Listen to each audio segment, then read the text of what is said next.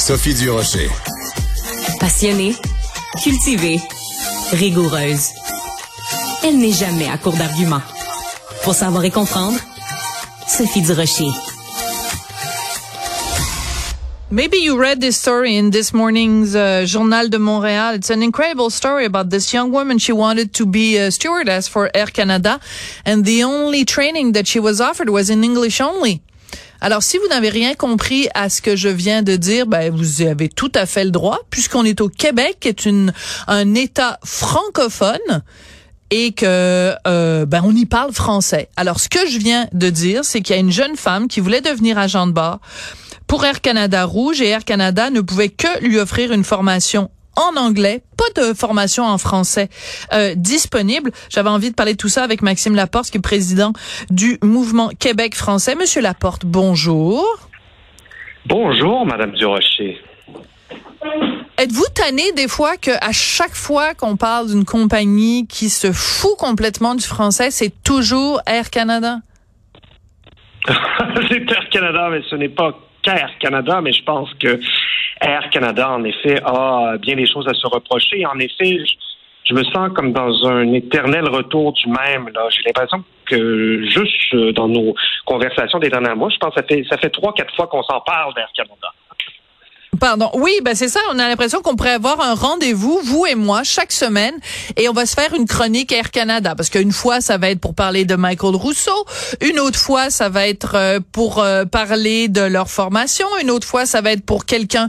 Vous, on se rappelle, il y a quelques semaines seulement, un monsieur à qui on a demandé de débarquer d'un vol parce qu'il avait exigé que l'agent de bord lui parle en français, puis il n'y avait pas d'agent de bord disponible pour lui parler euh, en français dans le, le, le texte qu'on fait nos collègues du Journal de Montréal, Journal de Québec, on nous dit que bon, quelqu'un de la compagnie Air Canada s'est justifié en disant, ben écoutez, euh, on n'a on, on, pas Mm, on s'excuse, on n'a pas réussi à trouver quelqu'un pour donner des formations en français. Je me posais la question, Monsieur Laporte, pensez-vous qu'on aurait utilisé le même argument si à Vancouver, la seule personne disponible pour donner des formations à Vancouver, c'était un, unilingue euh, francophone? Ah ben, la réponse est dans la question. Hein. Franchement, la, prétendue pénurie de main d'œuvre là, le dos large. Écoutez, moi je tenais d'abord à féliciter cette jeune femme de 19 ans, je crois, cette, agente de bord en devenir, qui a eu le courage, qui a eu le bon sens de dénoncer la situation, là, franchement, euh, chapeau. Puis j'invite tout le monde, au point où on en est, à s'inspirer de son exemple, à ne pas hésiter à formuler des plaintes, d'une part, contre les, les entreprises délinquantes, mais d'autre part, lorsque nécessaire, pourquoi pas, à communiquer avec les médias ou à communiquer avec les organisations comme, euh, comme la nôtre, le mouvement Québec français. Vous savez, on n'a pas à tolérer pour aucune considération qu'une entreprise ou qu'un employeur bafoue nos droits linguistiques fondamentaux, bafoue la loi 101, comme c'est hélas de plus en plus souvent le cas. Ouais. Alors c'est c'est très important ce rappel que vous faites, puis on encourage évidemment tous les gens à se tenir debout. D'autant plus que dans le cas d'Air Canada, il n'y a pas seulement cet incident-là, mais le hasard veut qu'aujourd'hui, euh, donc euh, le commissaire Raymond Théberge, le commissaire aux langues officielles, a rendu officiel son rapport et, aux surprises, il tape sur les doigts d'Air Canada en disant que le nombre de plaintes a encore euh, euh, euh, augmenté. On est rendu pour l'année dernière 276 plaintes seulement pour le transporteur aérien Air Canada. C'est un sommet en 10 ans du nombre de plaintes de voyageurs. C'est-à-dire... En effet, donc, et ce qu'on observe ces derniers temps, c'est que la pression qui s'exerce sur Air Canada à ce chapitre-là, cette pression, elle est au maximum. Record du nombre de plaintes, article après article dans les journaux. Euh, il y a eu même eu des manifestations euh, à la suite bon, du scandale provoqué par euh, M. Rousseau, Michael Rousseau. et pourtant, et pourtant, l'entreprise, là, disons-le, elle s'entorche de nos doléances.